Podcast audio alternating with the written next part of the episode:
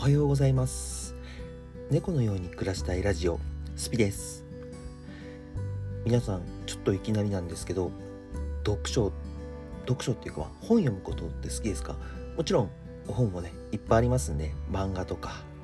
ビジネス本とかあと普通に小説とかライトノベルとかも最近はすごい流行ってるなと思うんですよ。僕何でも本は読むんですけど今日その中から一つだけ本をちょっと紹介したいなと思ってえっと今放送しております。あの収録してます。でまあ、どういう本かっていうのはもう大雑把に話すんですけどなんかすごいこれってみんな知ってることだしあのー、あ知ってることっていうか知ってる人だしあのすごいなんかためになるなと思ったので紹介したいなと思ってますので是非聞いてみてください。で本のタイトルがですね「のび太という生き方」っていう本ですねあ、のび太っていうと、あの、ドラえもんに出てくるのび太です。そうです。その人の、その生き方っていうのを、えっと、ちょっと紹介した本なので、説明していきますね。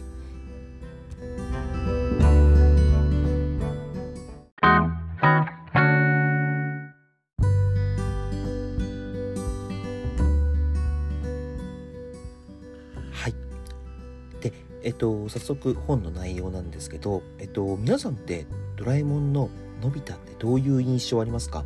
僕のこの本を読むまでの印象っていうのは、えっと、勉強もできない、スポーツもできない、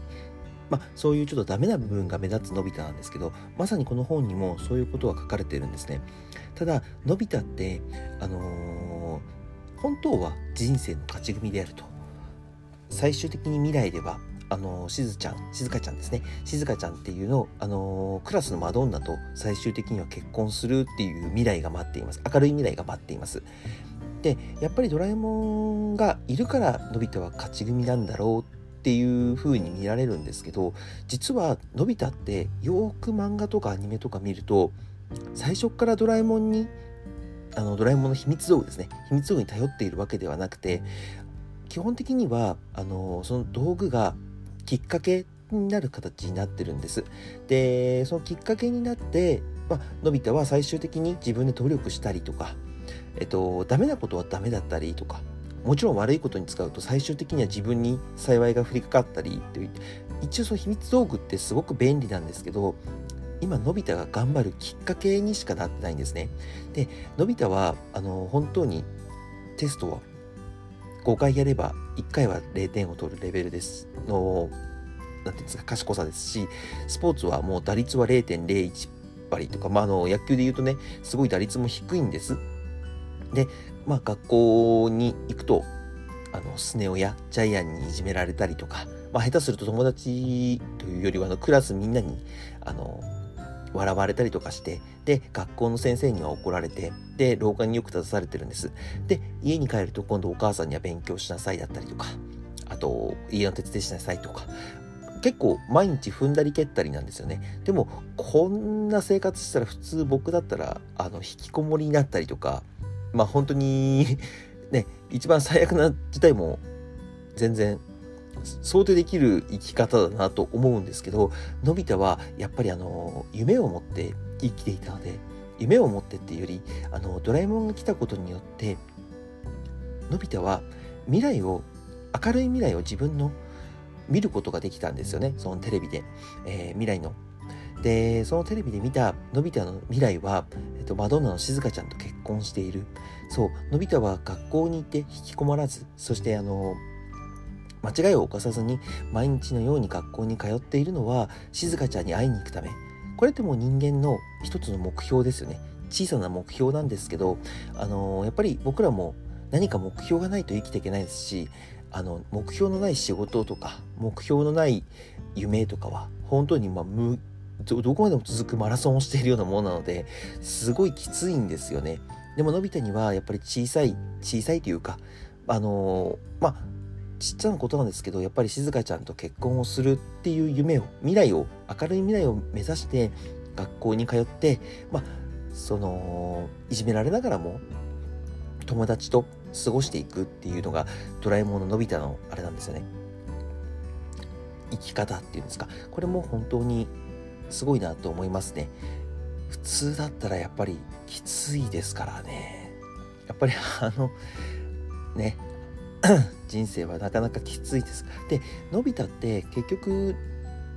ドラえもんが来ても何もできることって変わってないんですよ。テストもやっぱり0点ですし。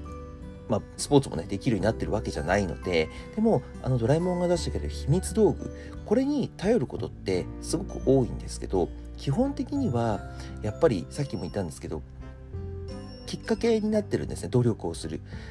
例えば何か勉強するにあたって何かこう暗記パンとか出してもらってでそのパンを出してもらってもうあのー、自分の力で勉強するっていう道を選んだりとか虫をあのスネ夫に有名な虫なんだぜとかって自慢されたら自分の力でまずその虫を捕まえに行こうとか思ってそれに、まあ、心その努力に感動してドラえもんが秘密道具を出してくれるっていうパターンがすごく多いんです。でのび太ってやっぱり一番いいところ、いいところ、のび太のいいところって探すとすごく難しいっていうか、あの、ないんです。ほとんどないんですけど、やっぱり一番いいところっていうのは、えっと、優しいところ。これあの、ドラえもんの映画、スタンドバイミーとかでも、あのー、そういうシーンがいっぱい出てくるんですけど、静香ちゃんのお父さんが言ってるんです。のび太くんは人の幸せを喜んで、人の不幸を悲しむことができる人間だと。やっぱりこれ、僕らにも当てはまるかなと思うんですよね。やっぱり人に優しくしてるから、のび太は最終的に映画とかでも、ドラえもんの代わりリーダーになって、あの、立ち向かって、敵に立ち向かったりとか、あと、そうですね、やっぱり静香ちゃんの心を射止めたりとか、あと、そうです、のび太ってすごく動物に優しいんですよね。で、動物にも優しいですし、やっぱり優しい、人に優しくしてる分は、その分、こう、帰ってくると。そういうふうに、あのー、このドラえもんの「のび太の生き方」っていう本にはあ確かにそう言われてみればのび太ってそういうふうに優しいよなと思うんです。なんか優しいだけじゃダメって言いますけど、やっぱり優しい人間じゃないと、やっぱり人はついてこないし、自ら行動して周りの共感を得るっていうことは、ほとんどないんではないかなって思ってますね。で、あとはやっぱりそうですね、ドラえもんが、現れてドラえもんが帰る時スタンドバイミーのまた映画の話になっちゃうんですけどドラえもんがあの未来に帰るっていうお話あるじゃないですか。あのお話の時にのび太はやっぱりあのドラえもんがいないと何もできないっていうイメージがドラえもんにもあって僕が帰った後あのジャイアンにいじめられたりとかスネ夫にいじめられたりも耐えられるだろうかなっていうのがすごい気がかりで未来に帰れないっていうんですねドラえもんが心配でしょうがないと。でのび太はそれを聞いて、えっと、最後ドラえもんが帰る前日に、えー、ジャイアンにえっと喧嘩喧嘩をふっかけるっていうわけじゃないんですけどたまたまジャイアンの方からあの真夜中にのび太にこう戦いをあの喧嘩を挑んできてでのび太いつもなら負けてすぐドラえもんに頼るんですけどそこをぐっと考え諦めて諦めてそこを我慢して自分の力でジャイアンを最後任す。でそう任して空き地で倒れてるところにあのドラえもんが駆けつけてあのー、ジャイアンがあのもう負けた勘弁してくれって帰ったところにドラえもんが駆けつけてのび太があのー、僕一人でも頑張った一人でも生きていけるから安心して未来に帰ってくれよっていうお話なんです。やっぱりあののび太はやっぱり人のことも考えてますしもうやっぱドラえもんに心配させないように自分で努力するという力があるんですね。で、のび太のこの言う生き方っていうこの本、今僕すごくざっくり説明してるんですけど、これだけじゃなくて、すごいやっぱりのび太って奥深くて、あ、のび太ってこういう風だったんだ。あ、のび太のこういうところってやっぱり人生に役立つなっていう本になってるので、よかったら、あのー、皆さんも手に取る機会があったら手に取って読んでみてください。すごく面白いのでおすすめです。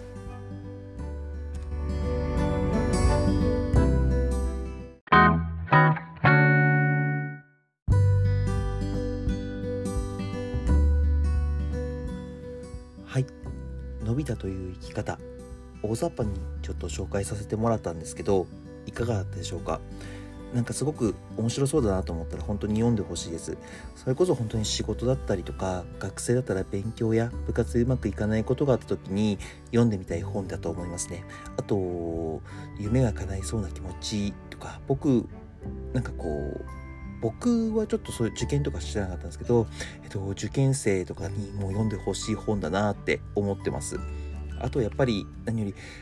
諦めない心っていうんですかねのび太って意外と諦めないんですよその諦め癖がある自分になんかこういう風にのび太が生きてるんだからのび太でものび太でもって言い方も変ですね。のび太という生き方っていうのは本当に諦めないっていうことがすごく分かりやすい本になってるので、そのあたりも、えっと、見て読んでくれると嬉しいです。それでは今日は終わろうと思います。えっと、のび太という生き方、これ単本のタイトル概要欄に書いておきますので、よかったら、あの、検索してみてください。Twitter、Instagram、TikTok、